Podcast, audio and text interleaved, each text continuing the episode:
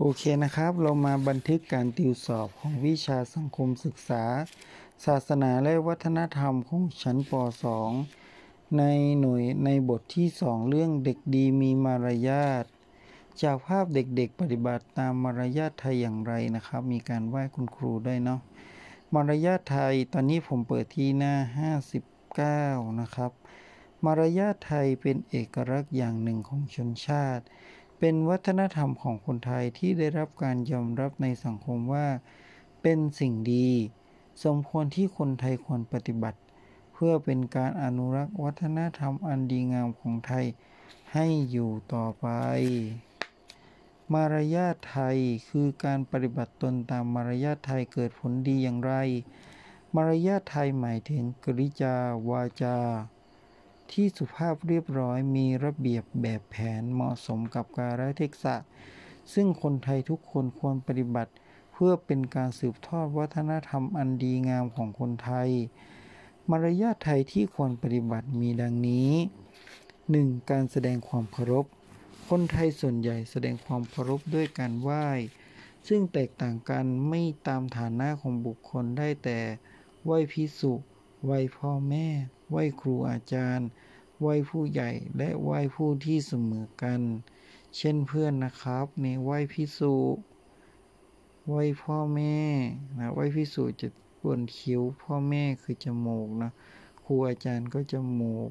ไหว้ผู้ใหญ่ก็จมูก ส่วนไหว้เพื่อนก็จะที่พนมที่หน้าอก 2. การเดิน เราควรเดินให้เป็นระเบียบเรียบร้อยและเกิดความปลอดภัย เช่น เมื่อเดินตามหลังผู้ใหญ่ควรเดินเยื้องไปทางซ้ายของผู้ใหญ่และควรเดินอยู่ในระยะห่างพอสมควร เพื่อที่ได้ไม่เดินชนผู้ใหญ่ เมื่อท่านหยุดเดินกระทันหัน อีกข้อบอกว่าถ้าเดินตามถนนควรเดินโดยไม่กีดขวางของผู้อื่น และไม่ก่อให้เกิดความรำคาญต่อผู้อื่น และปฏิบัติตามกฎจราจร สุดท้ายก็คือถ้าเดินในวิธีการต่างๆ เช่น เดินจงกรม เดินเวียนเทียน เดินอย่างสมรวนไม่ย่อล้อหรือเล่นกัน 3. การยืนควรยืนอย่างมีมารยาทไทยไม่ยืนเกะกะกีดขวางทางเดิน หรือก่อความรำคาญแก่ผู้อื่น ยืนในท่าที่สุภาพและมีระเบียบเช่น เมื่อจะซื้ออาหาร ควรยืนเข้าแถวให้เป็นระเบียบเรียบร้อย อย่างตัวหลังที่ภาพหน้า 61 ล่างสุดนะครับ ซ้ายเขาบอกว่า เราควรยืนในท่าที่สุภาพ อีกหน้าอีกรูปบอกว่า เราควรยืนเข้าแถวซื้ออาหารให้เป็นระเบียบ สุดท้ายคือเราไม่ควรยืนกีดกันขวางทางเดินของผู้อื่น การนั่งควรนั่งอย่างมีมารยาท นั่งในท่าทางที่สุภาพสำรวม เช่นนั่งบนพื้นควรนั่งพับเพียบ กับเพียงปลายนิ้ว นั่งบนเก้าอี้ต่อหน้าผู้ใหญ่ นั่งตรงที่สุภาพเรียบร้อยไม่เข็ด 5. การทักทาย เมื่อคนไทยมาพบกันฉันจะทักทายด้วยกล่าวคำว่าสวัสดี และผู้ที่น้อยกว่าจะพนมมือไหว้ผู้ใหญ่ที่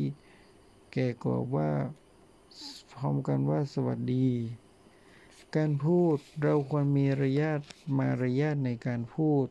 พูดด้วยถ้อยคำที่สุภาพไม่พูดหยาบคาย ไม่พูดเหยาะแยะดูถูกกัน ไม่พูดนินทา ไม่พูดว่าร้ายคนอื่น ตัวอย่างนะครับ ฉันชอบเที่ยวสับปะรดสั่งฉันก็ชอบนะ แต่ผมชอบไปตัด ไปชอบไปน้ำตกมากกว่าครับ ต่อไปหน้าที่ 63 ตอนเมื่อกี้นะว่าการแต่งกาย การแต่งกายที่เหมาะสมจะทำให้ผู้พบเห็นเกิดความชื่นชม และเกิดความเชื่อถือในการแต่งกายที่เหมาะสม ควรคำนึงถึงต่อไปนี้ 1. การแต่งกายสะอาดไม่ใส่เสื้อผ้าสกปรกหรือขาด ต่อไปการแต่งกายสุภาพเรียบร้อย คือไม่ใส่เสื้อผ้ารับคลุมเกินไป แต่งเครื่องแบบนักเรียนให้ถูกต้อง แล้วก็แต่งลูกชิดตามสถานการณ์ ก็คือไม่ใส่ชุดสีสดใสในงานศพ ไม่ใส่ชุดสีดำไปเยี่ยมผู้ยาผู้ไปเยี่ยมผู้ป่วย ไม่ใช่ชุดสีเหมาะกับสถานที่ที่จะไป